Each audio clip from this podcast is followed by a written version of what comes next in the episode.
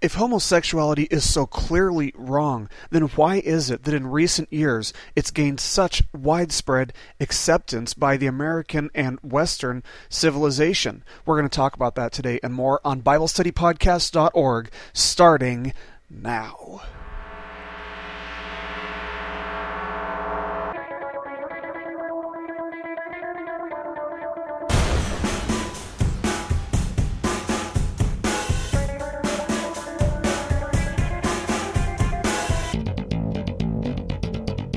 Hello, everybody, and welcome once again to BibleStudyPodcast.org. Today is Wednesday, April the 30th of 2008, and I'm your host, Toby Logsden, and this is the last installment of our uh, of our study on homosexuality that we're doing today, and this is actually part five. It was going to initially be, I think, three or four, and we've actually stretched this out into five um, five lessons. So, anyway, welcome to our lesson. It's a blessing to have you here. I'm glad to have you here, and I hope that this is something that you've enjoyed so far, and I hope you enjoy what we're going to talk about today. For those of you who may have missed our Monday podcast, I want to encourage you guys to go and see the movie Expelled. I went and saw it uh, this past weekend, and man, it was phenomenal. I mean, if you want a movie that deals with evolution and uh, apologetics, although it is not a Christian movie, I mean, there's there's nothing, um, you know. Uh, explicitly Christian in the in the movie, but man, this movie will open your eyes. It will it'll scare you is what it'll do. There's there's something really scary going on in uh, in science these days that you guys should know about. So if that's something you're interested in, you know, definitely go and check out that movie. I would highly recommend that movie. But anyway, I hope you guys are having a great week. We got our house listed on the market yesterday. We're getting ready to move to Arkansas to plant this church, and things are just moving along. It was weird. I got on Realtor.com today and uh, did a virtual tour of my own house. That was actually pretty cool. But uh, if you guys could just be praying for my family and for me about that, and for Brian and his family as well. Uh, they had sold their house, but for some reason or another, the financing for the woman who was going to buy their home didn't go through. So we are all just waiting on the Lord's timing to get us over there to Arkansas and to plant this church, and we are looking forward to it. But we do need your prayers. We need, you know, pieces of the puzzle, you know, to put together over there. We need core members to join us, and uh, you know, a lot of needs. So if you guys could just keep us in prayer, we would definitely appreciate that. But Anyway, let's go ahead and get started with today's lesson. You know, we started this study by demonstrating that the Bible clearly identifies homosexuality as a sin. And next, we demonstrated that logically and ethically, there's no legitimate justification for homosexuality. There are no intellectual arguments that really can support homosexuality. Every argument is based on emotion. And we also saw that love doesn't justify the acceptance of the homosexual lifestyle. And we determined that a practicing homosexual can't be a practicing Christian at the same time. But but, you know, there must be a reason that homosexuality is so widely accepted in our society today, in Western civilization today, and why it continues to gain more and more acceptance by people. If there is no legitimate, rational argument to support the acceptance of homosexuality, then how is it, or why is it, that homosexuality has become so widely recognized as a lifestyle uh, that's as legitimate or uh, as valid as a heterosexual lifestyle? Well, in order to answer this question, uh, it's going to take a history lesson. We have to go all the way back to the prehistoric time of the 1960s when the sexual revolution was in full swing. Now, in the 1960s, you know, kids were rejecting the values that their parents had held. They opposed the Vietnam War, whereas their parents had by and large, supported the war effort of World War II that the United States engaged in. They did a lot of drugs. The 60s generation did a lot of drugs. And of course, the sexual revolution was growing faster than a weed because sex was actually considered to be synonymous with love for those people, which was recognized by the hippie generation as, uh, as a whole as being the greatest good. However, homosexuality in the 1960s was still rejected as a legitimate lifestyle. It was still recognized as perverse and, and deviant by and large. So this attitude carried over into the 1970s with the hippie generation, for the most part, just growing up and, and joining the corporate world. You know, they got jobs, they started families, and so on and so forth. They started having normal lives. So while the homosexual lifestyle was still regarded as deviant by the average person in America, homosexual activists actually persuaded or threatened, depending on whom you ask, uh, the American Psychiatric Association to drop homosexuality from its status as a mental disorder in 1973. So in 1973, homosexuality went from being considered to be a mental disorder to not being considered a mental disorder. And then something major happened in the early 1980s. A disease that was referred to as GRID, G R I D, was discovered. GRID, of course, was an acronym for the Gay related immunodeficiency disease. Now, most of you have probably never even heard of this, but that's what would later become renamed AIDS after the medical community was pressured by a group of homosexual activists to change the name of the disease to something that didn't indicate a sexual orientation to it. So initially, it looked like AIDS was going to completely wipe out and eliminate any and all hope that the homosexual activists had of gaining acceptance and validation of their lifestyle by society. I mean, after all, you know, medical study after medical study was coming out with evidence that homosexuality was way, way more uh, deviant than people could even have imagined. For example, there was one study conducted by Alan P. Bell and Martin S. Weinberg that demonstrated that at least 43% of homosexuals had homosexual relationships with over 500 people in their lives. They had engaged in homosexual sex acts with 500 people or more.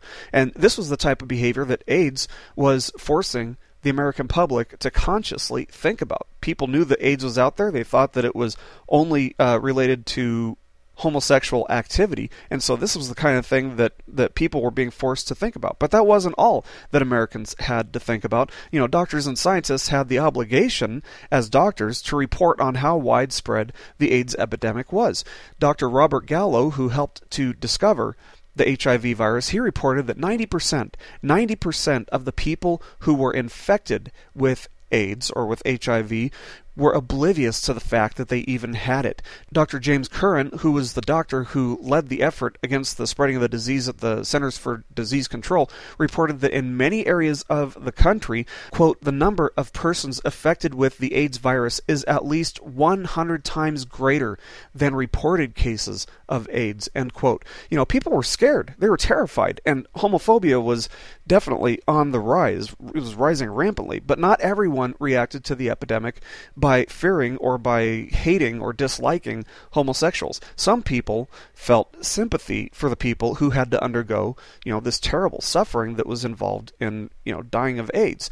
And most people felt a combination of both. They, they felt both fear and sympathy towards people who were, were dying of AIDS. And sympathy actually became the prevalent reaction when Magic Johnson, if you remember this, Magic Johnson announced that he was HIV positive, even though, and he emphasized this, even though he had never had homosexual uh, sex. He had never engaged in homosexual behavior. And Magic, of course, you know, he was a very likable public figure, a lot of people loved him, and people felt sympathetic for him, even though he had apparently contracted this disease through sexual intercourse with one of the myriad, you know, the, the countless women that he had engaged in sexual activities with. So, right before this had been announced publicly, uh, we need to make note of the fact that homosexual activists had already recognized that they needed to harness the sympathetic emotions of people in America as a means of advancing their cause. But how were they going to do that?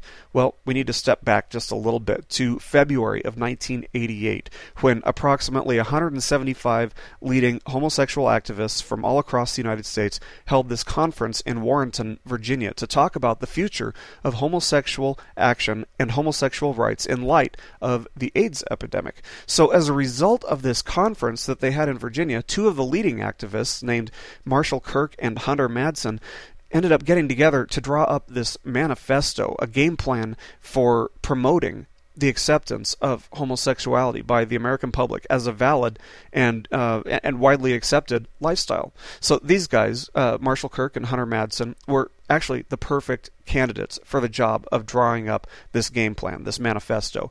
Kirk was a Harvard graduate who did research in neuropsychiatry, and he had worked with the Johns Hopkins study of mathematically precocious youth. He had helped to design aptitude tests for adults whose IQs were higher than 200. Wow, uh, that wouldn't be me. But anyway, uh, and then there was Madsen, who also went to Harvard and graduated from Harvard, where he earned his PhD in politics and was considered to be an expert on public persuasion tactics and marketing. So this manifesto that they drew up together came in the form of a book, and you can still buy this book. It's called After the Ball How America Will Conquer its fear and hatred of gays in the 90s. Now, just give me a minute here and allow me to read you some of the quotes from this book. They start off early on by saying, quote, As cynical as it may seem, AIDS gives us a chance to establish ourselves as a victimized minority legitimately deserving of America's special protection and care. At the same time, it generates mass hysteria that has brought about public stoning and leper colonies since the Dark Ages and before. How can we maximize the sympathy and minimize the fear. They also said, quote, The campaign we outline in this book, though complex, depends centrally upon a program of unabashed propaganda firmly grounded in long established principles of psychology and advertising. Did you get that? Grounded in long established principles of psychology and advertising. This is exactly why these two activists were perfect for the job. You know, they understood exactly how to use psychology combined with advertising to advance their agenda. Their goal was to use the principles of human psychology to change the way that people think and feel by associating positive feelings with things that we currently have negative sentiment toward. They were going to take the, the negative and make it positive by associating it with different things. And this is the process in this day and age that we refer to as brainwashing. Yes, this is brainwashing. This is classic brainwashing. And as some of you guys know, I studied uh, behavioral psychology in college, and I can I can assure you this is brainwashing. But anyway, you know, one of the first things they did, one of the first things that Kirk and Madsen did was um, was to remove the word homosexual from their movement, and they replaced it with the word gay. Now, of course, homosexuals had been referred to as gay uh, prior to and you know up to this point, but they were deliberately choosing to emphasize this word because gay can also mean happy, and it had previously for centuries meant happy. But the reason was simple in their own words, as they wrote, quote, To one extent or another, the separability and manipulability of the verbal label is the basis for all the abstract principles underlying our proposed campaign, end quote. So, in other words, the first step was to manipulate the vocabulary of their movement, the, the language of their movement. So they adopted the term gay rights as, uh, as an implication that they were being denied their rights, they were being suppressed, they were being deprived of the rights that other people, just like them, uh, you know, were enjoying. So how were they going to get the average American to overlook the fact that almost almost half of the homosexual people in our country had, you know, engaged in sex with over 500 sex partners. Well, first of all, the first thing that they emphasized was not to talk about it, just to be quiet about it. Secondly, by getting in front of people through the visual media and appearing as normal and as likable as they possibly could. Like, you know, do you remember um, Pedro from The Real World. I think that was season two, maybe that was season three in San Francisco. Well, you know, he was very likable. But, you know, according to Kirk and Madsen, quote, when you're very different and people hate you for it, this is what you do. First, you get your foot in the door by being as similar as possible. Then, and only then, when your one little difference is finally accepted, you can start dragging in your other peculiarities, one by one. You hammer in the wedge, narrow end, first. As the saying goes, allow the camel's nose beneath your tent, and his whole body will soon follow. End quote. So, therefore, the strategy that these guys were drawing up was to appear normal until you become likable. And then once people liked you, once people accepted you, you could do whatever you want. You know, you could bring out the fact that you're a homosexual. So you have a, a positive association there.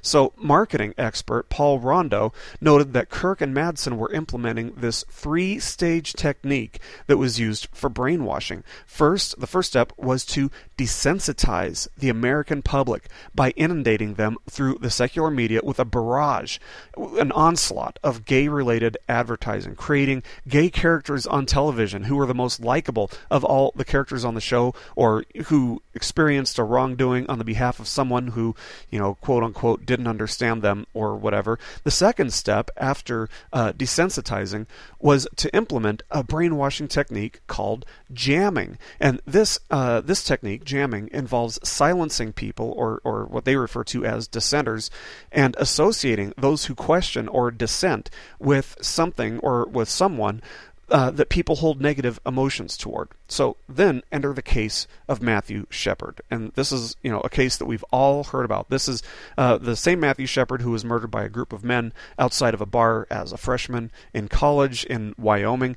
And you know in the media, all we were hearing about was how they murdered him for being a homosexual, even though it would be revealed in investigations in years to come that the the guys who murdered him uh, they did so for his money, and they may not have even known that he was a homosexual. But regardless, the media jumped on the opportunity to associate anyone who opposed the gay agenda with the men who had murdered and you know beaten Matthew Shepard to death. The goal was to convince people that anyone who thought that homosexuality was immoral, anyone who thought that homosexuality was a deviant lifestyle uh, or or sinful lifestyle was as bad as the guys who beat Matthew Shepard to death. Anyone, anyone who stood against homosexuals uh, was completely discredited and no better than a murderer, even though many of the Christian groups who were at the time standing against homosexuality explicitly opposed the idea of physical violence or any type of abuse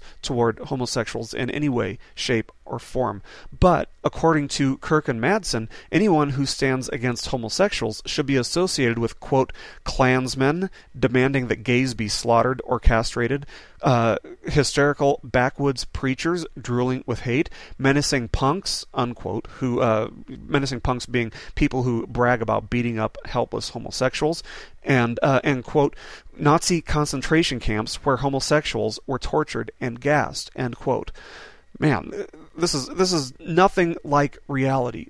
This is just taking something that people have extra negative emotions toward and uh, and associating the people that they oppose with the people that you know everybody has negative emotions toward and this led to the third step in the brainwashing process which is called conversion now kirk and madsen wrote that quote we mean conversion of the average american's emotions mind and will through a planned a planned psychological attack in the form of propaganda fed to the nation via the media. We mean quote, subverting, unquote, the mechanism of prejudice to our own ends, whether they like it or not, end quote. And they added, quote, in conversion, we mimic the natural process of stereotype learning with the following effect. We take the bigot's good feelings about all right guys and attach them to the label gay, either weakening or eventually replacing his bad feelings toward the label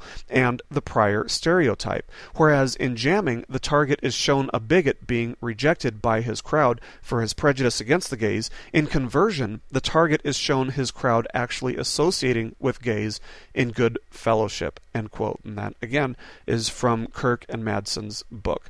Uh, you know, America took the bait. Let's just be honest. We took the bait. Hook, line, and sinker. The average American's mind began to turn. For years in America, honestly, we had only been taught what to think rather than being taught how to think. And the leading homosexual activists used that to their advantage to brainwash the American public, just like they had drawn up in this manifesto, through a hostile, deliberate agenda that only very few people stopped to question, since questioning made anyone a hater or, you know, a dissenter. And that was exactly what, you know, this campaign, this agenda was was geared against. Did this stir the conscience of Kirk or Madsen that they would, you know, try to manipulate the American conscience like this?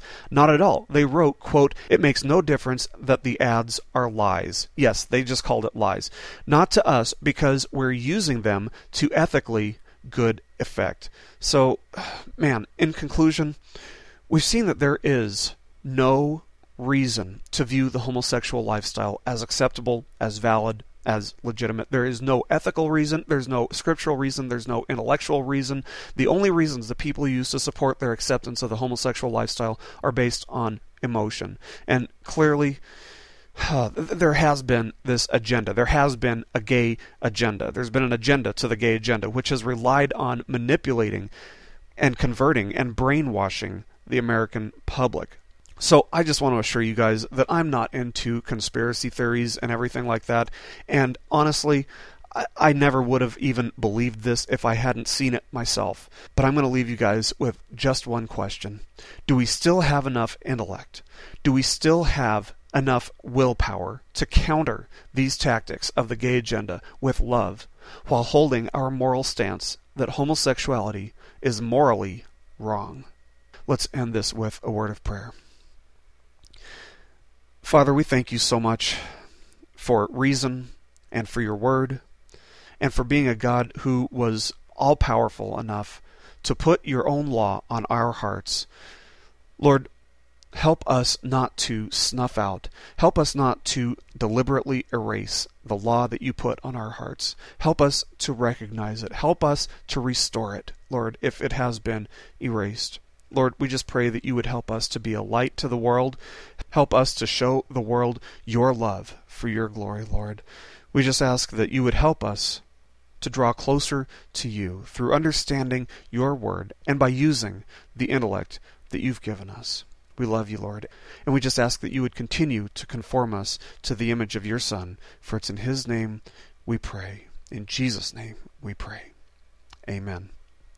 Well, thank you guys for listening today. This concludes our study on uh, on homosexuality. I hope that this has answered all of your questions. Uh, actually, I know it's not. There's one question that I got just the other day from somebody about homosexuality, and that's one thing that we're going to address. That question is something that we're going to address in the next Q and A lesson coming up in a couple weeks. But God bless you guys. I want to encourage you to uh, to pick up a copy of David Kupelian's book called The Marketing of Evil. If you go to BibleStudyPodcasts.org and you go to our recommended reading over on the right hand side, you'll find this book, The Marketing of Evil, in our recommended reading. And this outlines everything that I've covered today and uh, and more. It covers a lot of really great topics such as this, you know, selling gay rights to America, the myth of church-state separation, who's selling sex and rebellion to your children, how Western culture was turned upside down in one generation, and so on and so forth. There's some really good stuff in this book, and I know a lot of you have already bought this book,